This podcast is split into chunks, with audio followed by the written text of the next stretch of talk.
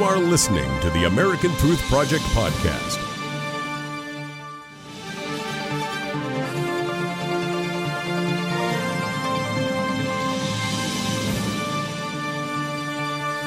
Today on the Truth Report, Dr. Kedar explains the Iran situation, what the solutions are, and what his predictions are. Dr. Kedar is a world famous expert on terrorism and the Arab Israeli conflict, has lectured literally thousands of times to the troops and various academic institutions across Israel and elsewhere in the world. You've got Iran, which is a sect of Islam that is so extreme where you've got the entire culture being managed by strict interpretations of Islam. When when I do shows and they saw, talk about radical Islam, I said no, they're not radical. They're traditionalists. They're going word for word out of the Quran. They're not the revolutionaries that are more moderate. They've gone backwards in time. How is the West going to deal with that? Well, uh, this is a big question. I, I, would say even this is the one million dollar question: uh, how to deal with extremists. Right. Uh, it is it is very hard because they believe in what they do, and in in the in the case of Muslims, many of them don't care to get killed on the altar of their belief, in order to topple the West and to, to topple the, the, the Americans or the other infidels, only because they don't believe in the right belief, in the right belief, or they drink wine or eat pork or do any do, are materialistic, hedonistic, and, uh, permissive, and all these things. so many of them do feel that they must topple the West because the West actually infiltrates into their societies by the media, and they do install uh, uh, satellite dishes to intercept not only Arabsat or Nilesat, which are, let's say, rather moderate or rather modest, but they also intercept European and American channels, which some, some of them actually uh, broadcast porn. So they, they, they install the dishes, they view all the wonders of the Western media, and they curse the West for broadcasting it in order to undermine their tradition. Okay, this is how it works. And they, and they curse. Okay, so this is why they watch and they hate. So what's the solution? You're you're a high-ranking officer in military What? intelligence, retired. Now they bring you back to lecture. What do you say the solution is? Well, the solution is twofold. First of all, you have to recognize and to understand the problem. Because unfortunately today, um, and not many under, really understand the problem of uh, the Islamism, which uh, becomes uh, um, something, I, I would say, some kind of a plague almost, uh, which takes over too many societies in the Islamic world, and of course emigrates to other countries with a big immigration which we see today. This is something which, like a spade, which should be named a spade and nothing else. This one thing. Intelligence has to be used in much more efficient way. And maybe it, it means to change the rules of engagement when it comes to these who try to topple the Western ideas, the Western culture, by immigration into these uh, uh, societies in order to topple them. And so, this is so so solution number one: restrict immigration into the West. definitely to vet people and to start and to ask people. Not only this, people are coming on condition. For years, they come on condition that they pose no danger to the society, that they don't harass girls, as happened in Germany uh, and, and in All over- places. all over Europe. That, not, not to mention rape or things like this, which are total should totally be uh, uh, not tolerated by the authorities in, in any shape, way, or form. So it sounds like for us in the U.S., you're you're approving and uh, in line with President Trump's concept of vetting all immigrants. Look, you know, the, the M&M uh, uh, example. If I give you a bag of 200 M&Ms and I tell you only one, One has is poison. poisoned, how many will you eat? None. Okay, so when it comes to M&M, everybody understands. When, we, when it comes to immigrants who might shoot you, as already happened, look, the Times Square and the Fort Hood, not, not to mention the, the September 11th. And Florida. And Florida. and Look, I, I'm not saying that all Muslims are, are, are, are terrorists. And there are some terrorists who are not Muslims.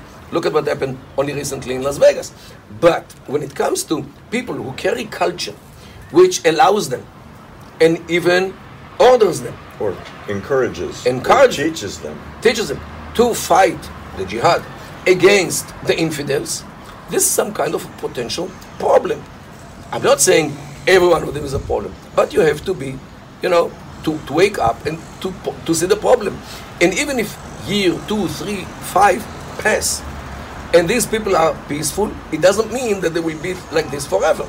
Their children might be a problem because in Europe they have more problems with the second generation than they have with the first generation because the first generation actually thank the hosting country like France, Belgium, Germany for giving them shelter, giving them food, giving them health, giving them education and job. The first generation are much less of a problem to the hosting countries. The second generation is in too many cases the problem. Okay, so I hear restrict immigration, loud and clear. Vet, to, the, vet to vetted immigrants only. Definitely. And their progeny. And continue. And, and their progeny, right? Right. Number two, second solution. Now, the problem here here is the Middle East, when, like states like Iran, um, this is a major problem because, first of all, they declare, they don't even try to hide it, that they are willing to topple the world, the Western world, as they call America, for example, the big Satan. We are the, the little Satan, and in Europe is the middle-sized Satan because it's between geographically and the size point of view and the danger point of view. Of course, meanwhile, they can take advantage of the money, investments, oil, gas, industry. Okay, meanwhile, they can take advantage, take the money of the West in order to topple the West. Right. Okay, so this is what they do meanwhile. But the West is, that, his horizon is actually the length of their nose. So you're going back to what my concept was for a number of years, which is the Iran nuclear deal is giving Iran money to come back and fight the West. and give Iran the license to be nuclear. This is actually what this thing is. Even if we, even if even even if they hold their procedure to carry on with this uh, uh, nuclear military program for 15 years, as the agreement states, okay, we plan to be here way beyond 15 years. So what will be? Will, would, would you buy a house, pay the whole thing, only for 15, only only for 15 years? Of course not. That is crazy. If you buy it, it's yours forever. Okay, or for your eyes. But but uh, to, to, to have an agreement for 15 years, I, I, I definitely don't, don't understand those Americans and others as well. Look, the Chinese and the Russians and the British and the French and the Germans also were part of it. Well, it was Eh, pushed by President Obama Of course. as his personal legacy. Yeah, I, I, uh, look, he got uh, his uh, uh, Nobel Prize for Peace, you know, Peace Nobel Prize. He got that And- before, and he, before needed- he was president. Of course, he needed to, to justify it. So here it is. So uh, he is out, and we are in the problem, and uh, and this is and this is the problem. Iran or the Iranian regime should have been toppled, either financially or by other means, um, definitely. And they, you know what? Let me tell you, they know the big difference between a threat and a credible threat. Because when you are a threat, they don't they don't take it seriously. Only a credible threat they start to take you seriously. I'll give you a good good example.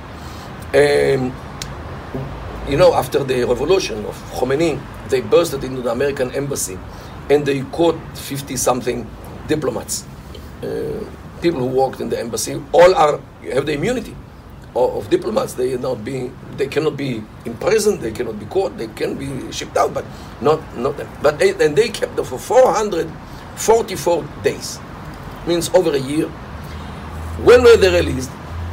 And the day, no, the minute when Ronald Reagan was sworn in. They on that knew. day. They knew Why? he would come Because for he them. said because he said during the campaign that the first thing which he would start when he steps into the White House to take care of the Iranians. He didn't specify what he will do, but they took him seriously, and they were afraid that this man will do something drastic against them, and uh, so they released those without any payment, without any money, as was later done by, by Obama, no, no conditions, nothing. They just put them on a plane and send them out. And when he was sworn in, the plane actually left the Iranian airspace. So they know exactly what credible threat is. Another good example is what happened in 2003 in the invasion to Iraq. Uh, they were afraid, but the Iranians were afraid, that the next country to be occupied and dismantled will be Iran after Iraq. And uh, they waited for a year, two years, three years, and they actually halted their uh, uh, uh nuclear program. They didn't do anything about this because they, were, they wanted to see what happens. After three years, the insurgency in, in, in, Iraq started, and you know, Americans were falling. 4,000 Americans were killed in Iraq, in those between 2003 and 2010. And the Americans had all the needed evidence that Iran is deeply involved in killing Americans. They caught Iranians in, in Iraq, they caught money which came, weapons, new weapons which came from Iran. So the Americans had all the evidence to do something drastic against, against Iran because of the Iranian involvement in the insurgency in Iraq. But Americans didn't do anything. Didn't do anything. And the Iranians understood that America became a, a paper tiger.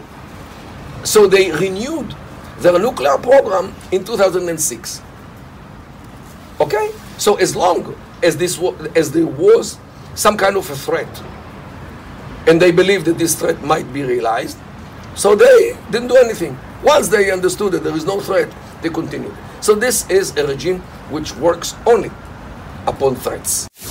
Thank you for joining us on Because You Asked. You can always contact me at barry at americantruthproject.org or go to our website where you can send a question, make comments, and you can always sign up for free so you never miss an important episode.